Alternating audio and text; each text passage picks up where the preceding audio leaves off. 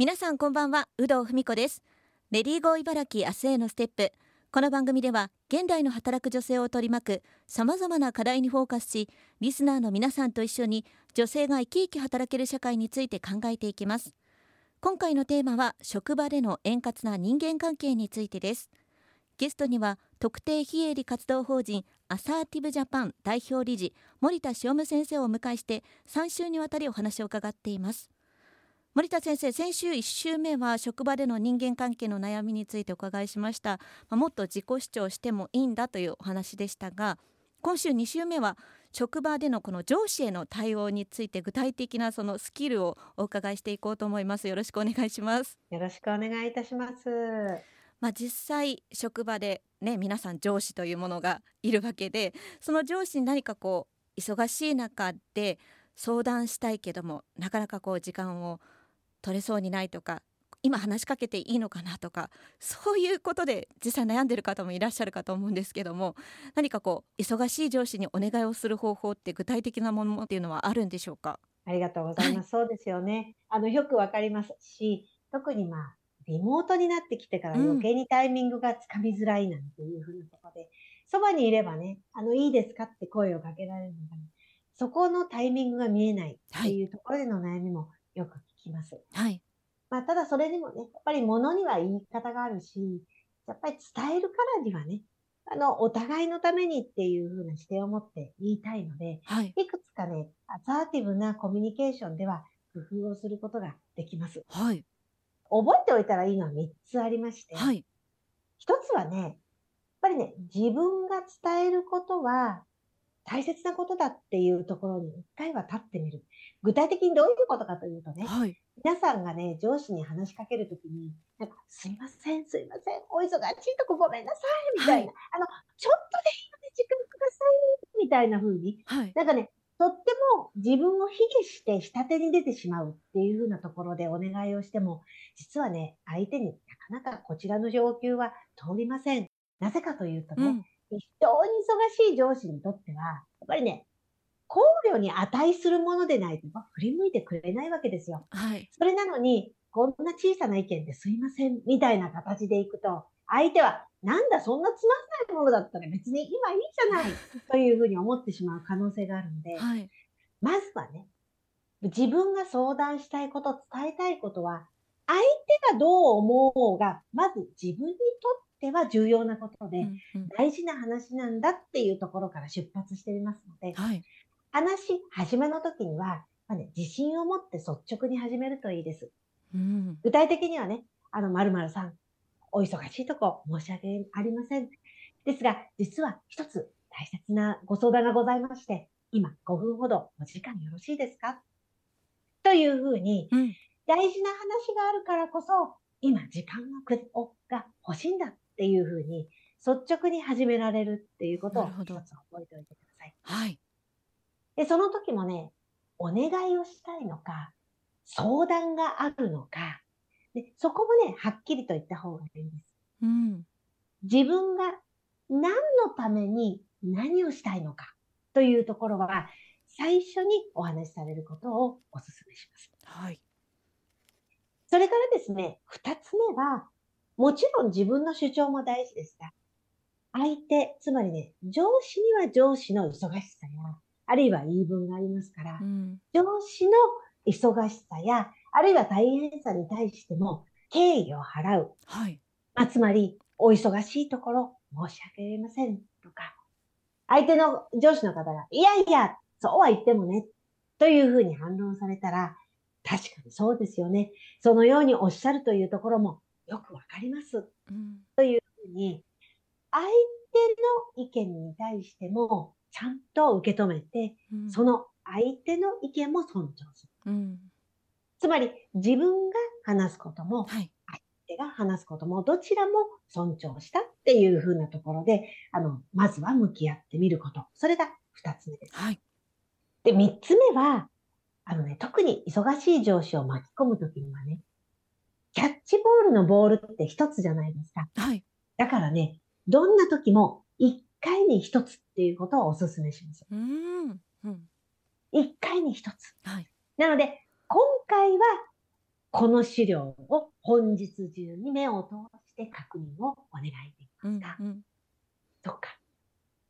あるいは、今回の企画書について恐れ入りますが、明日の5時までに、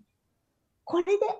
OK か、まだ修正があるか、その回答をいただけますか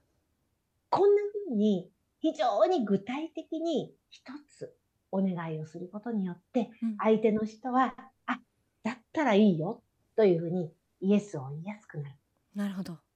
なので、自分のお願いや、あるいは相談の中身を卑下しない。それから相手には相手の事情があることに対して敬意を忘れない。そしてお願いするときは、なるべく具体的に一回に一つ。そのことによって、まずは成功体験を積むっていうのが一つ目。上手に相談するということのポイントになります。じゃあ実際その上司をまあ、うまくいって捕まえられたとして相談の場になりましたというところで自分のこうやりたい企画をじゃあやらせてくださいというふうにお願いする場面になったとしてそれを実際にかうまく伝えてこう実現に導いていくっていうのもかなり難しいかなと思うんですけど、そういったスキルっていうのは具体的なものはあるんでしょうか？そうですね。これも本当にね、よく聞く悩みで、はい、ちょっとね、失敗してしまうところはね、自分の主張ばかり一方通行になってしまうとね、うまくいきません。これがいいんです。こういうことを僕はやりたいんです。私はこういうことがやったらいいと思います。こうすればいいです。というふうに、自分の願いと思いばかり伝える。なかなか相手はね、イエスと言ってくれません。でね、ここの次のポイントはね、交渉は対等っていうふうなところです。で、対等っていうのはどういうことかというとね、はい、上司と立場を超えて対等になることではなく、この問題を解決するためには対等であるっていうことなので、例えば新しい企画を持っていったとしましょう。で、この企画を実は通すことによって、実は社内にあるこの問題を解決することができるんですと。だから、例えばですよ、まあ、社内の、例えばペーパーレス化を進めたいとか、あるいは新しい企画をやることによって、もっと顧客を増やしたいっていうふうなことがあったとしましょう。で、その問題っていうのは顧客を増やすこと。ペーパーレス化になることによって経費を削減すること。それが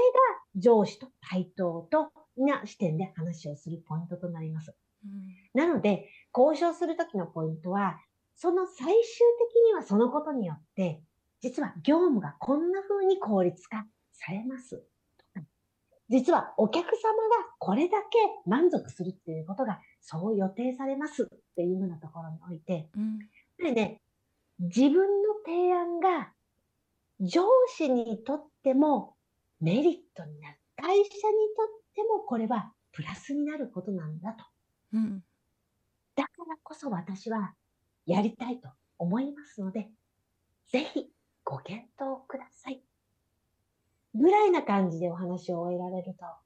考えてくれるかなっていうふうに思っていただきたい。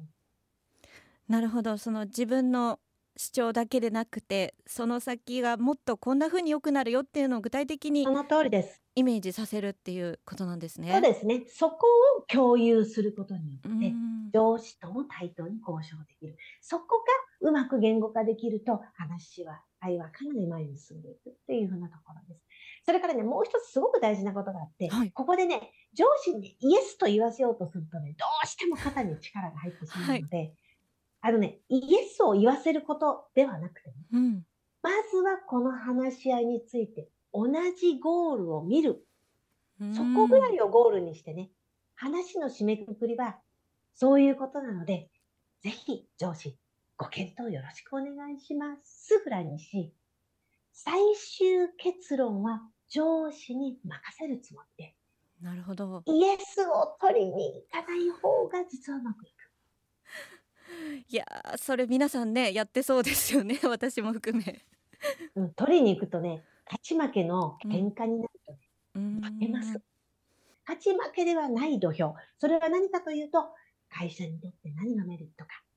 こういうプロジェクトによってどこがどんな風に効率化されるのか、それを私は実現したいんです。そこが共有できれば、一緒に協力して実現のために仕事をすることができる。そこに立ってみることによって対等な交渉が可能になると思ってください。よくわかりました。今週2週目は特定非営利活動法人アサーティブジャパン代表理事森田塩夢先生に職場での上司への対応についてお伺いしました。来週もお話をお伺いしていきます。よろしくお願いします。よろしくお願いします。